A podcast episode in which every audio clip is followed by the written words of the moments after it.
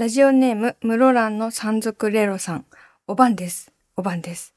飲み会から退席するときに、手で忍者のポーズをして、ここらでドロンします。という親父ギャグに対抗して、両手を頭の上でプロペラに似せて、ここらでドローンします。ってのを思いついたんですけど、いけてますか？えー、やめた方がいいと思います。藤岡みなみのおささらナイト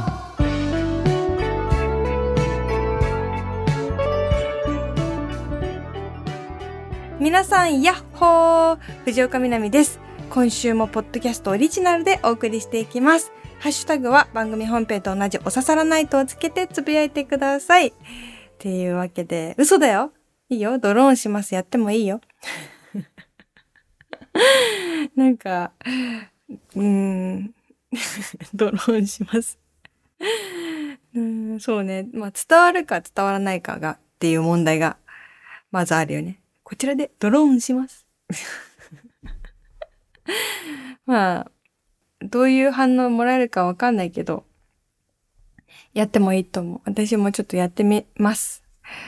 さ、あの、私今週ね、すごく珍しく、オンラインゲームの話したいと思うんですけど、私全然疎いんですけど、なんかフォートナイトっていうゲームがあるらしいじゃん？知ってます？すっごい大流行りしてるらしいじゃん？ね、全然知らなかったんだけどさ、特に小学生に人気らしいんですよ。なんだかな、大会があって、すごくなんか大きな額の賞金が出るらしくて、で、上手ければ上手いほど得だから、小学生がそこにこう憧れて挑戦してるみたいな、スポーツのようにこうしのぎを削ってやってるっていう風に聞いたことがあるんだけど、私本当にゲームとか全然詳しくなくって、まあ、とはいえ、人生で全くやってこなかったかっていうと、少しはまあやってきて、あの、桃鉄とかドラクエとか、まあ、ポケモンは子供の頃やったかな。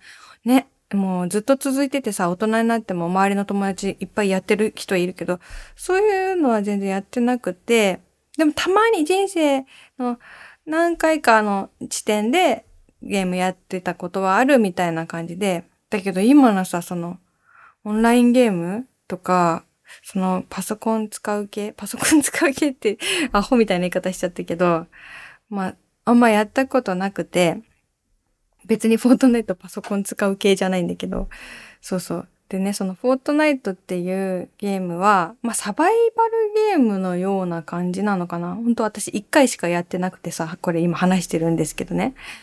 で、なんか基本は敵を倒して、その敵はみんな、あの基本オンラインの同じく世界のあの人なんだけど、敵を倒して自分が最後まで生き残ればいいっていう、まあサバゲー、あの、ですね。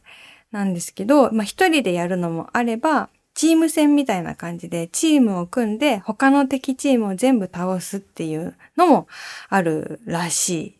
あんまり詳しくはわかんないんだけど、なんでこれをやることになったかっていうと、うちの妹、6歳下の妹とその夫、妹夫婦がずっとこれをやっていると。多分1年以上やってるんじゃないかな。あの毎日やってんだって。毎日仕事の後、22時から24時まで2時間って決めて、もう本当に毎日やってて。で、すごいなぁ、なんか、今時だな、な今時だなって感想もさ、おかしいけどさ、すごいなと思ってたら、なんか、その妹の夫が、私の両親、だから妹の両親のことも巻き込んで、なんか実家とその妹の家がオンラインで繋がって、なんか一緒に遊んでるらしいの。しかもそのゲームにうちの父とか母とかもちゃんとハマって、結構しょっちゅうやってるって聞いて、なんか意外だなと思って。子供の頃私が寝た後にさ、なんか両親がさ、そういうファイナルファンタジーやってるとかさ、トルネコやってるとか、そういうのはファミコンやってた記憶はあるんだけど、こういうね、フォートナイトとかいうさ、今時っぽいゲームをうちの父が結構ね、毎週やってるの見るよ。うん。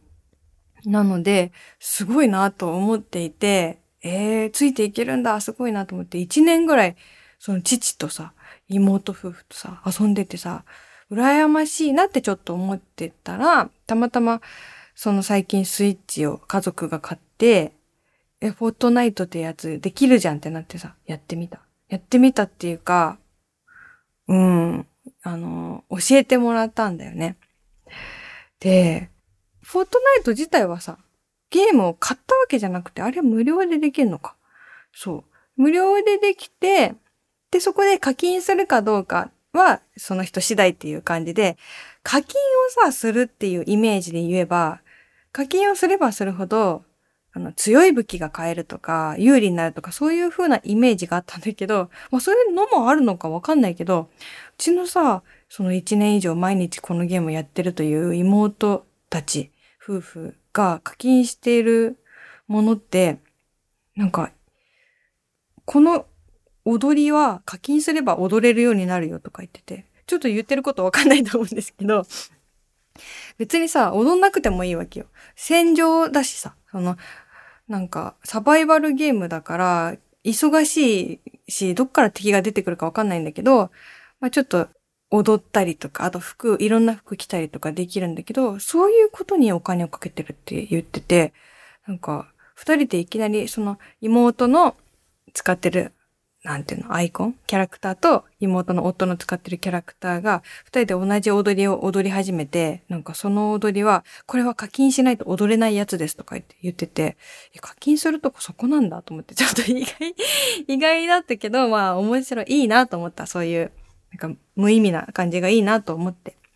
やっぱ驚いたのが、面倒見の良さ？私なんかさ、初心者で、じゃあチーム戦やろうって、なって、なんか私の、その妹と妹の夫と、で、もう一人いるなと思ったら、そのもう一人が、その妹の夫のお兄ちゃんだったの。で、その3人で遊ぼうってなってる時に、私がたまたまオンラインになったから、じゃあお姉ちゃんもってなって、4人で遊ぶことになったんだけど、めっちゃ家族すぎると思って。こんなにこの人たち家族で戯れてたんだと思ってびっくりしたんだけど、その3人はもうすごい慣れてるから、私のことをサポートしまくってくれて、これ武器取ってきたから装備してとか、この回復薬2つ持ってた方がいいよとか、今飲んでとか、どこにいるの？迎えに行くよとか、もう本当に面倒見が良くて、というのも操作がむちゃむずいのよ。まあ、十字キーだけだったらさ、まだ私もさ、わかるんだけど、そんなファミコンとかゲームボーイとかやったから、あの、ぐりぐり回すやつあれなんていうの？なんとかスティック？ねえ、なんとかスティックあるじゃん。あの、ぐりぐり回すやつ。あの、なんとかスティックがさ、苦手意識がすごいあるんです。わかります？ファミコンから64に行くときに、あの、私がゲームを諦めた理由があのグリグリスティックなのよ。わかる？あんなさ、なんかさ、ゼルダで私つまずいたんだよね、64の。なんか、もっと平面が良かったのよ、まだまだ。平面の世界にいたかったのに、こうちょっと立体的になって酔っちゃったというか、どこ、どうやって動かしたらいいのかわかんなくって、それで、そこで私がさ、簡単に、これ、できるわと思って乗っかってたらもっともっとゲームしてた人生だったかもしれないけど、あのグリグリコントローラーにさ、苦手意識があるから、今回もそのグリグリコントローラーでさ、すごい戸惑っててさ、なんか左右に行きたいだけなのに天井向いちゃったりさ、地面向いちゃったりするわけじゃん。あれが嫌で、もうぐずぐずぐずぐずしてたらみんなさ、すぐ敵の方行っちゃったりするじゃん？そしたらなんか迎えに行くよとか言って迎えに来てくれたり、車で迎えに来てくれたり、なんかその、複雑な動作ができるよね、今時のゲームは。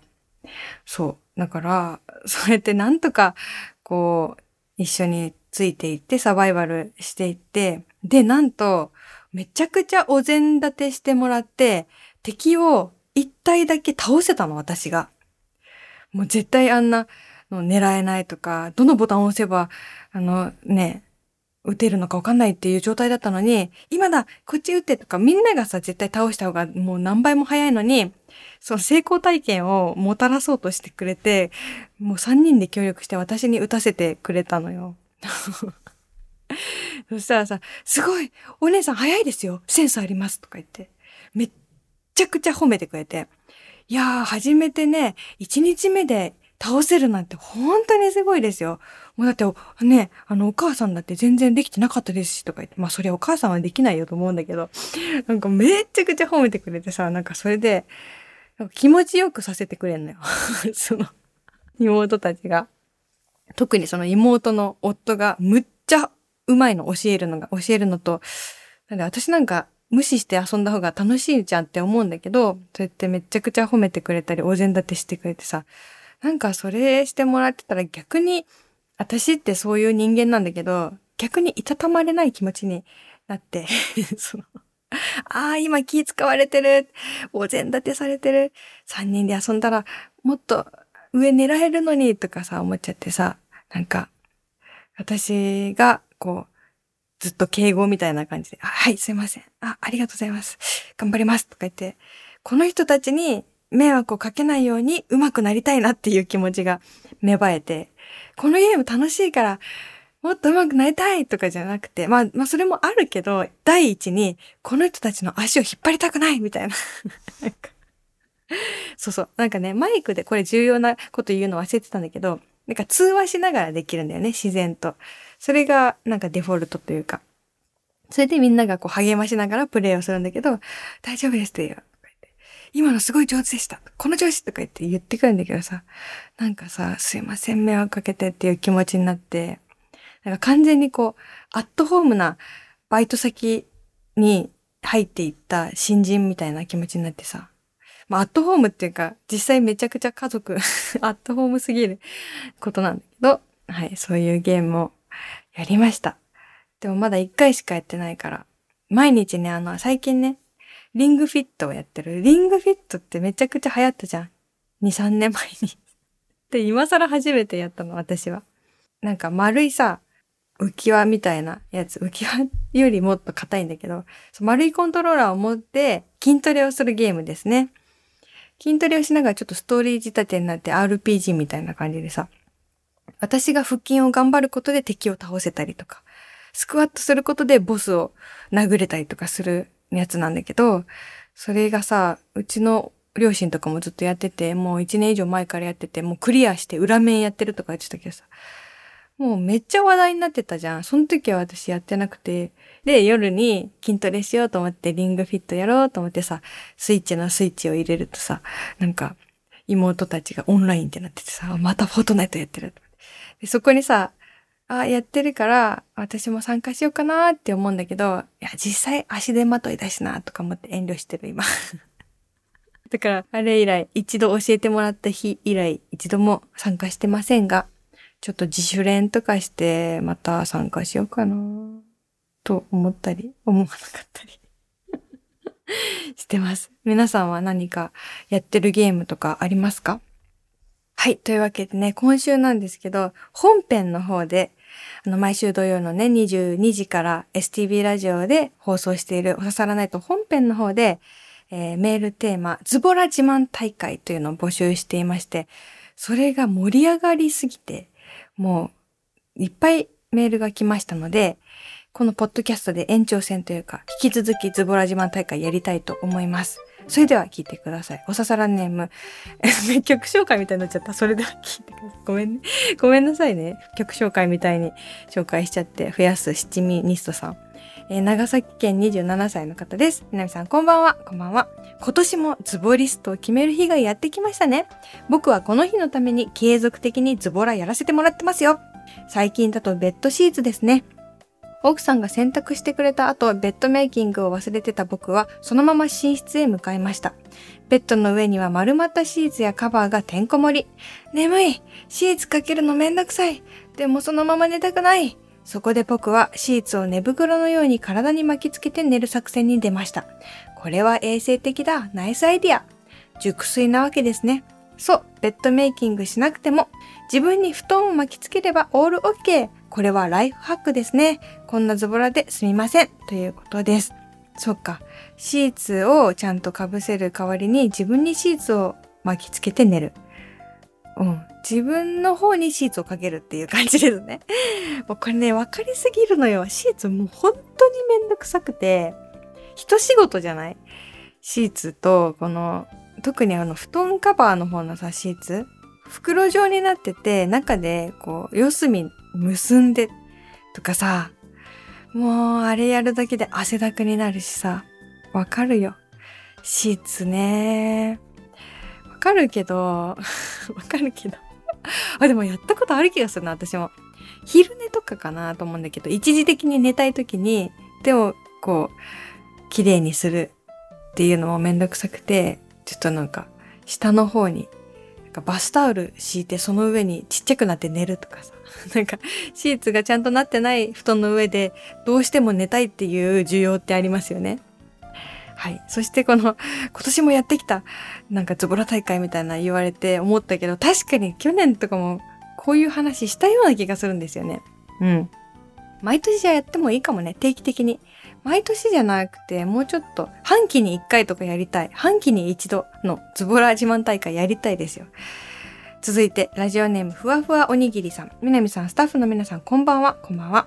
家族でドライブへ行った時の出来事です。昼食はみんなの合意でコンビニでおにぎりと唐揚げ棒で済ませようと決めました。私だけそれに加えてコールスローを買いました。ドライブ中みんなでもしゃもしゃと食べていると重要なことに気づきました。コールスローを食べる箸をもらい忘れてしまったんです。車にも積んでないし、携帯フォークや箸も持ち合わせていません。手で食べるか？それとも家に帰ってから食べるか？うーん、いやー、今食べたいということで、私は結局、唐揚げ棒の串を、私の一本、妻の一本借りて、箸に代用してペロリと食べてしまいました。串は太さも箸サイズで、先がやたらと尖っていますが、自己流に箸がない問題を無理やり解決しました。こんな私はズボラでしょうか？いいえ、ズボラではありません。知恵です。これは、あの、賢者。これはね、賢いですよ。私もなんかやったことある気がするな、こういうこと。うん。なんかね、トッポでね、何かを食べたことがある気がする。あの、トッポ。これはね、ズボラではないですね。あと私だったら、この串も思いついたらやりたいですけど、まあ、コールスローだったら流し込むかな。うん。ギリ流し込めそうな感じですよね。そう。でもさ、不便な時ってやっぱ人間を賢くさせるなって私思いますね。はい。ありがとうございます。続いて、おささらネーム、ポルティ275さん。えー、みなみさん、スタッフの皆さん、おばんです。おばんです。自慢できるズボラが思い浮かびません。ご飯の時、おかずは基本茶碗の白米の上に乗せて小皿は使わないとか、パジャマとして使っているスウェットの限界は匂いで判断とか、このテーマをよくよく考えると、ズボラって悪い意味ではなく、究極の効率重視ということではないでしょうか。南さんのトイレの水道で花に水をやるというのも、浄水であることに変わりはないので、より近くの水道から少ない労力で水やりをし、目的を達成しているということですよね。言われちゃった。そう、先週ね、このメールテーマを言うときに、まあ、例えば私のズボラですけどっていうことで紹介したのが、トイレの手洗い水ですね。あの、上から出てるやつよ。間違えても下からのではないよ。上から出てるさ、水あるじゃん。この水を汲んで、自分の部屋の植物に水やりをすることがありますと言ったら、明らかに二つの反応がツイッターとかでもありましたね。一つは、あの、全然ね、それで手洗う人もいるし、あの、綺麗な水だから大丈夫ですよ、みたいな人と、え、それはっていう、明らか引いてる人？いたね。わかる。あそこでさ、手洗うこと自体、ちょっと抵抗ある人もいますもんね。私もちょっとそれもわかるし。だからね、あんまりちょっと言いたくなかったけど、2週連続というか、ポッドキャストと本編と両方でこのエピソード話す羽目になっちゃったけど、上の水だよ。下の水じゃないよ。上のだよ。はい。言えば言うほどだよね。あ、でもなんか、もうみんなあると思うんですよ、この、うん。私の家も、白米の上にご飯、おかず乗せてます。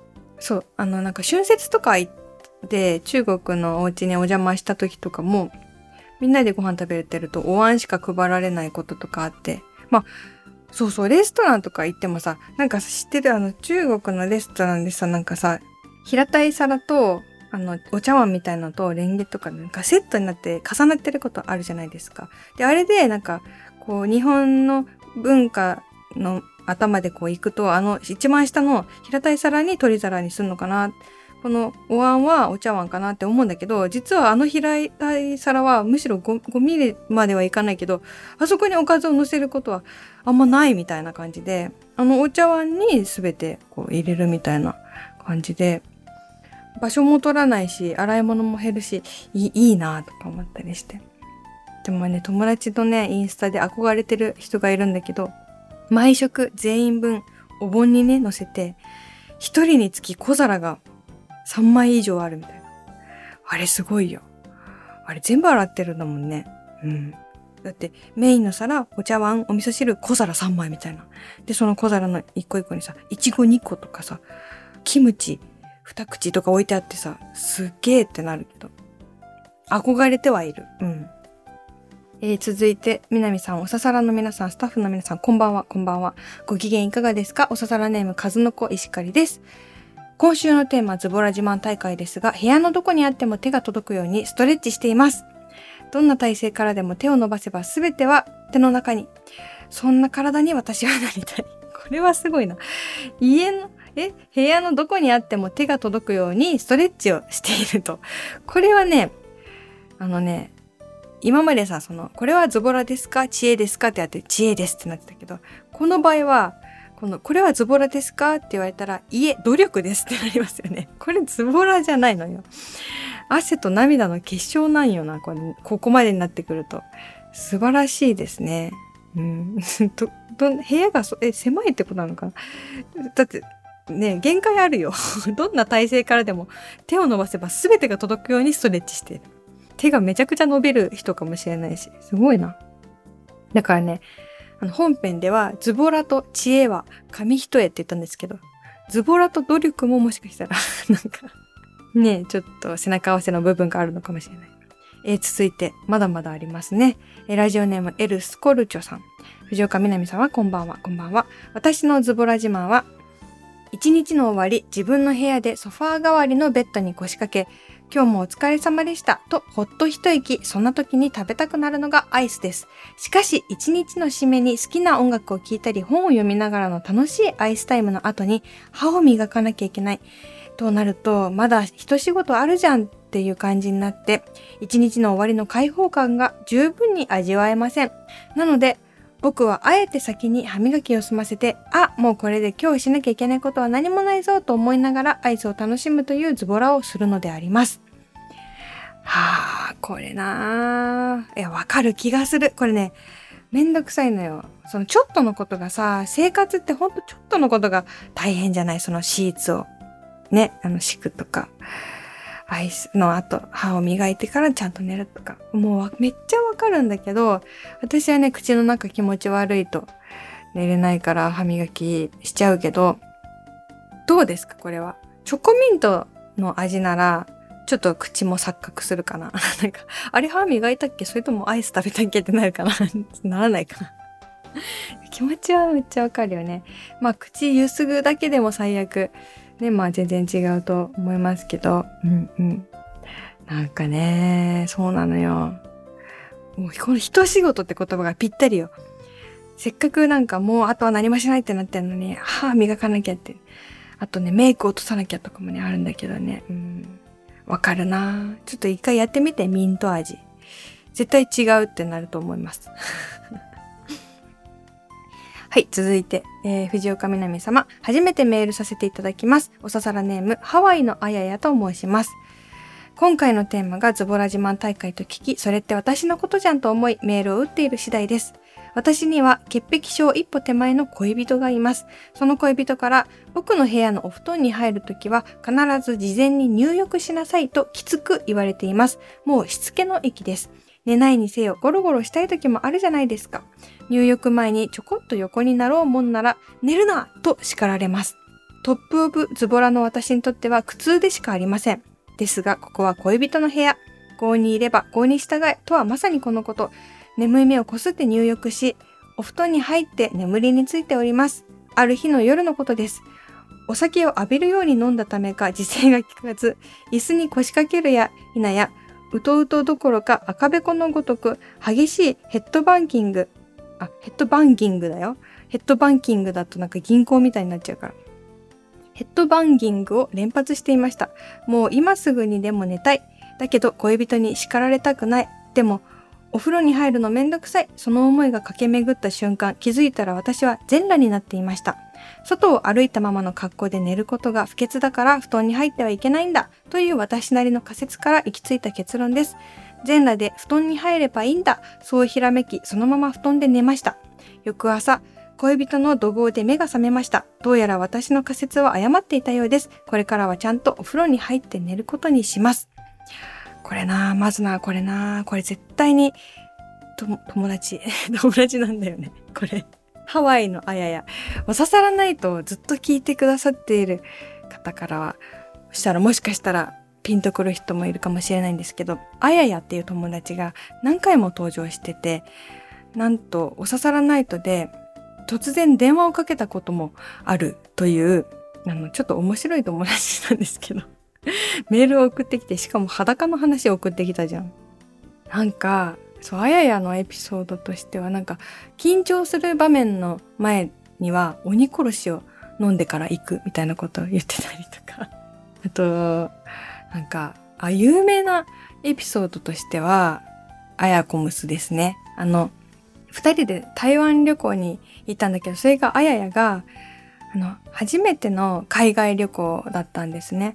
で、私がいろんなことを手配して、あ、初めての海外旅行じゃなかったのか多分、多分初めてだったと思うんだけど、いろいろ手配したの私が旅行会社に連絡して、そしたら、まあ、ああいうのって、あの、チケットとパスポートの名前がちゃんと一致してないと、絶対に飛行機乗れないじゃないですか。その新幹線とかとはわけが違うというか、で、そのあややの名前に、ちっていうあの文字が入ってるから、ち。ちってローマ字でさ、英語表記でちょっと、あの、気使うじゃん。ti じゃなくてさ、chi じゃん。その ちょ気使うって言ってもそんな大したことじゃないんだけど、その、chi とかそういう綴りも一つも間違っちゃいけないと思ってちゃんと確認しながら進めてて、で、あの当日チケットをもらったら、なんか、あややがめちゃくちゃ、なんか、白い顔してさ、私がさ、あの、ちゃんとチケットの名前、表記合ってるか確認してって言ったら、なんかもうめっちゃ、やばい、飛行機乗れないかも、みたいなことを言い出して、なんでって言ったら、なんか、あや、あややって、あやこって名前なんだけど、なんか、あやこじゃなくて、あやこむすになってるってめっちゃ、なんかもう泣き出しそうな感じで言ってて、あやこむす何？って思ったら、その、名前の後ろにさ、まあ女性で MS ってついてんだけど、それも読んで、あやこじゃなくて、あやこむすになってるから乗れないとか言ってさ。それからしばらくあやこむすって呼んでたりしたんだけどさ、まあそういうことがあったりとかする、ちょっと面白い友達がいて、その、絶対その人から来たメールなんだけどさ、まあ気持ちはわかる。その、もう眠すぎて、何もできないっていう気持ちはさっきもね、シーツの話でもありましたけど、ただ私も、私もね、あややにとっては潔癖症一歩手前と言われてもしょうがないのかもしれないけど、絶対に外に出た服、外に出た体では布団に乗りたくないです。絶対にだ。絶対に。もう帰ってすぐさ、シャワー浴びるようにしてんだよね。なんか基本。うん。そ、そそうするといつでも寝れるし なんかその、ベランダに出ただけでも、ちょっと嫌ですね。布団の上に乗るのは。なんかもう体がザラザラした感じがする。服もそうだし、ね、髪の毛とかも、すごいちょっとベタつくので。これ結構あると思うんですよ。友達が自分の家に来て、ベッドの上にいきなり座るけど、いやいや、みたいな。外の服で吸わないでよっていうの、絶対あるよ。だからこれね、多分ね、この恋人優しいと思いますけど、多分、普通に嫌だと、その、ちょっと嫌だとかじゃなくて、結構嫌だと思うから、気をつけた方がいいかもしれない。はい。で、裸ならいい。そうね。まあ確かに、外の服じゃないからいいけど、でも汗とかもかいてるし、ね、髪の毛とかも洗った方がいいし。ね、シャワーさっと浴びれば。これおすすめなのが、髪の毛をめちゃくちゃ短くするっていうのおすすめです。私入浴時間めっちゃ短くて、それもズボラだからなのかもしれないんだけど、3分ぐらいで私風呂入ってる時間。ちゃんと洗えてんのかって思われたと思うんですけど、今。そう。うん、まあ、ちゃんと洗えてるかどうかはそうわかんないけど、洗ってますよ。あの、本当にすぐに乾くし、この今短い髪の毛って。うん、だからね、本当にお風呂がめんどくさい人は、自分の許せる極限まで髪を短くしてみてください。はい。そうそう。ぜひぜひおすすめ ですね。あとさ、裸で思い出したんだけどさ、私さ、高校生時か、あれ、なんだろう、修学旅行じゃなくて、まあなんか、そういう宿泊訓練かな？なんか泊まりのさ、やつがあって、その時に同じ部屋のあの女の子がいきなり裸になりだしてそのまま寝たんだよね。びっくりして。なんかその子はちょっとお嬢様っぽい感じの子なんだけど、もう小さい頃から寝るときは裸が当たり前なんだって それ知らないし、裸になってもいいとかも何も、何も聞いてなくて、パッて横見たら裸だからびっくりしてさ。で、何も気にせずそのまま寝てて。で、それから私その子のこと考えるとき、もう10年、20年経ちそうだけど、ずっと裸のイメージがあるんだよね。うん。裸のエピソードっていうのは人の頭にむちゃ残るよ。うん。ありがとうございます。あややメール送っていただきました。ちょっとね、あの、あややって、まあすごくお茶目なエピソードばっかり紹介してるんですけど、とっても歌が上手で才能があるんですよ。で、あの別にね、今音楽の仕事してるとかいうわけじゃなくて、編集者の仕事をしてるってね、頑張ってるんだけど、あややの曲をちょっと流そうかなと思って。っていうのも、ポッドキャストって私、ラジオで選曲したりして自分の好きな曲を流すのが一番結構こだわってたんだけど、ポッドキャスト音楽流せないから、そのために私がね、慣れない曲作り 曲作り、過去笑いをしてたんだけど、ちょっとあややの曲は流してもいいということなんで、ちょっとあの、あややの、しかもハワイっていう曲を流したいと思います。聴いてください。あややでハワイ。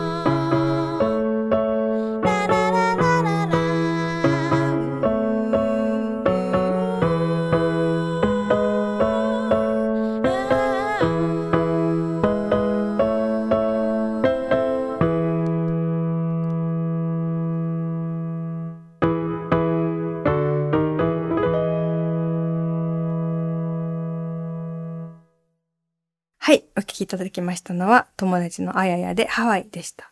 せっかくいい曲なのにさ、なんかさ、みんな裸の人って思って聞いちゃったよね。もう このエピソードの後にね、曲流されて、ちょっとあややも困ったかもしれないんですけど、すいません。裸のエピソードね、強いからね。はい。というわけで、今週コーナーもやりたいと思ってたんだけど、ズボラ自慢大会が盛り上がりすぎて、時間がもうね、30分以上喋っちゃったね。ちょっと皆さんのせいじゃないですか、これ。ズボラが溢れちゃった。まあ、今週用意してたのは来週以降ちょっとね、読みたいと思いますけど。はい。あの、ポッドキャスト普段はいろんなコーナーやってます。えー、例えば、先週から始まった本当にそうかな？のコーナー。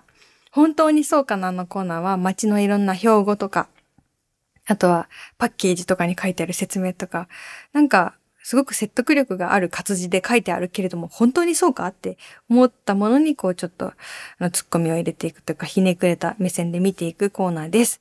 えー、次は、あとは、1ヶ月に1回は思い出しますのコーナーは、ちょっとしたね、黒歴史とか、忘れられない友達の発言とか、そういうものを、例えばさっきの高校の時ね、裸で修学旅行で寝てた子のこと、1ヶ月に1回ではないけど、まあ3ヶ月に1回は思い出してるね、私。うん、そんなエピソードを送ってもらうコーナーでありますとか、あとはそのね、まあ今日はたまたまラッキーで音楽をかけさせてもらいましたけど、これね、あややがね、多分ね、大学生の時に作った曲かなと思うんですけど、弾き語りでね、やってんですね。